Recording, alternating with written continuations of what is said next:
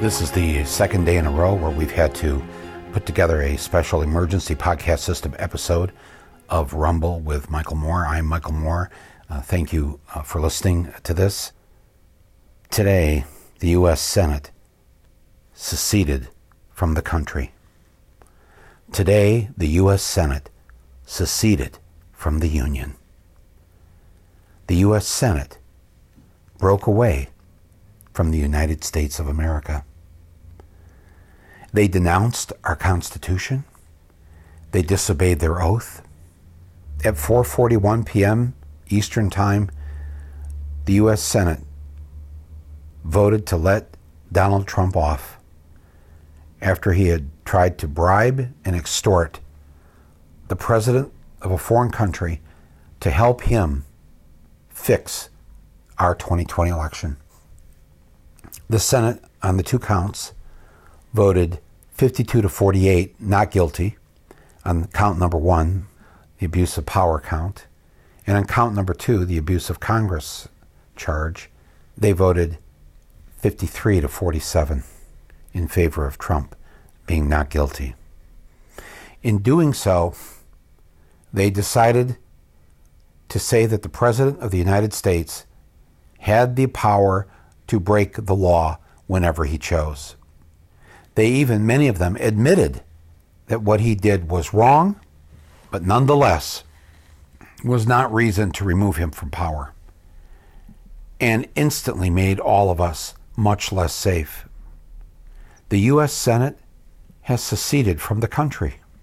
The Republicans in the Senate, with the exception of Mitt Romney from Utah, declared war on the rest of us. One by one, they stood and yelled, Not guilty, when he was exactly guilty of everything and more that he was charged with.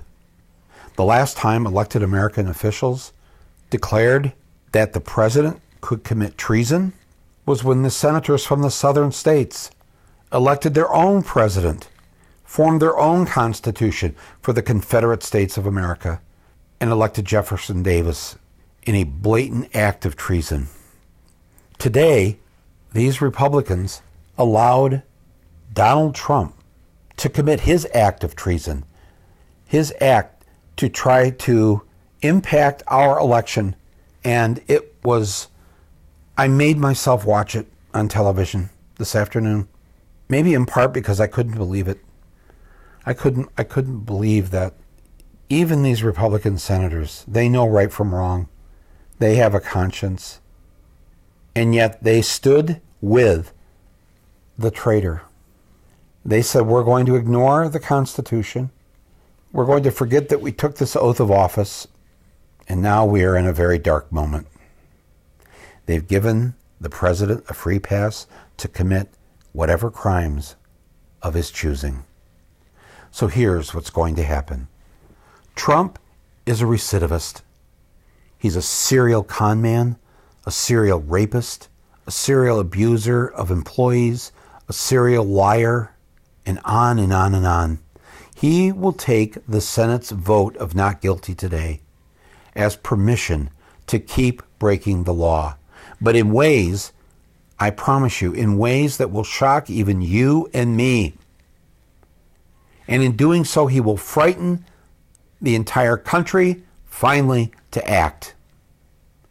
What the next whistleblower will tell us, I'm, it, will, it will send the nation into a tailspin. You think this bribery and extortion of the president of Ukraine was as bad as it could get? This will look like play school compared to what he's going to do now. Mark my words. That extortion phone call with the Ukrainian president was the day after the Mueller hearing let Trump off the hook. He was so giddy, so excited. He knew he could do what he was doing, putting the screws to the president of Ukraine. I can guarantee you, as sure as I can promise you, that Eric and Don Jr. are right now carving up an African lion, that Donald J. Trump has already committed a new felony and will commit a second one before the end of Colbert's monologue tonight. He did more than this Ukrainian call in his first three years. You know it. He said and did things that were so illegal, so abusive of his office, and his people loyal to him in the White House had to hide what he's done in these three years on that secret server where they hid the Ukrainian phone call that the whistleblower and only the whistleblower told us about. Without the whistleblower, we'd know none of this. We wouldn't even know that server existed. And we all know he didn't just do this once in these first three years. Well, I'll tell you what, he's going to be doing a lot more of it. And they probably won't be so worried about having to hide it so much this time.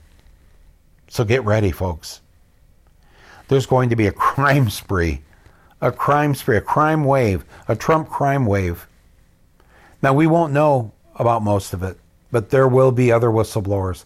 There will be people of conscience who will just say, I can't take this anymore. I have to tell somebody. That's what's going to happen. There will be another whistleblower. And when you hear the next thing he's done, I know we're all going to feel like, oh my God, we can't go through impeachment again. We may have to. And it should be quick. Quick and painless make this Senate stand up a second or a third or a fourth time and say, Yes, I am behind the criminal. I am behind the extortionist. I am behind the traitor. Yes, me. And let's see what happens to them come November. This will have a good ending, but it will not be good on the way there. So get ready for the fight. Trump will not go easily. We can win we can succeed, but it will only happen when we make it happen. It won't happen by by us hitting like on our Facebook or the heart on our Instagram. We are going to have to take to the streets nonviolently. We're going to have to surround the White House. We're going to have to surround the Republican Party headquarters. We're going to have to do whatever we can with nonviolence. Remember, we are the majority. The majority of Americans agree with us. They agree with us on Trump's crimes. They agree with us on impeachment. They agree with us on every issue, as I tell you in virtually every other podcast, that we are not alone in this. We are the majority. And the way we're going to win between now and November is we're going to activate the 110 million people who are non voters. We won't get all of them to vote. We may not even get half of them to vote. But if we could get a few million of them, and you know who they are, they're in your family, they're in your neighborhood, they're at your workplace, they're good people. They're just sick and tired of the whole stinking mess. And they gave up and they don't want to participate anymore. We'll give them a reason to participate on election day, on primary day, on the primaries that are happening right now. Action, action. We must take action. We, we have no choice at this point. You know that. And you can't just say, I, am just so tired of all this. I'm so tired of it.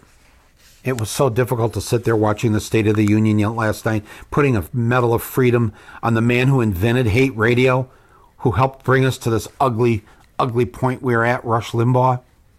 But at the end, how invigorated were you? How much did you feel like, yes, Yes. That's exactly how I feel. Yes, Nancy Pelosi. That's what she did to his speech. Just like that.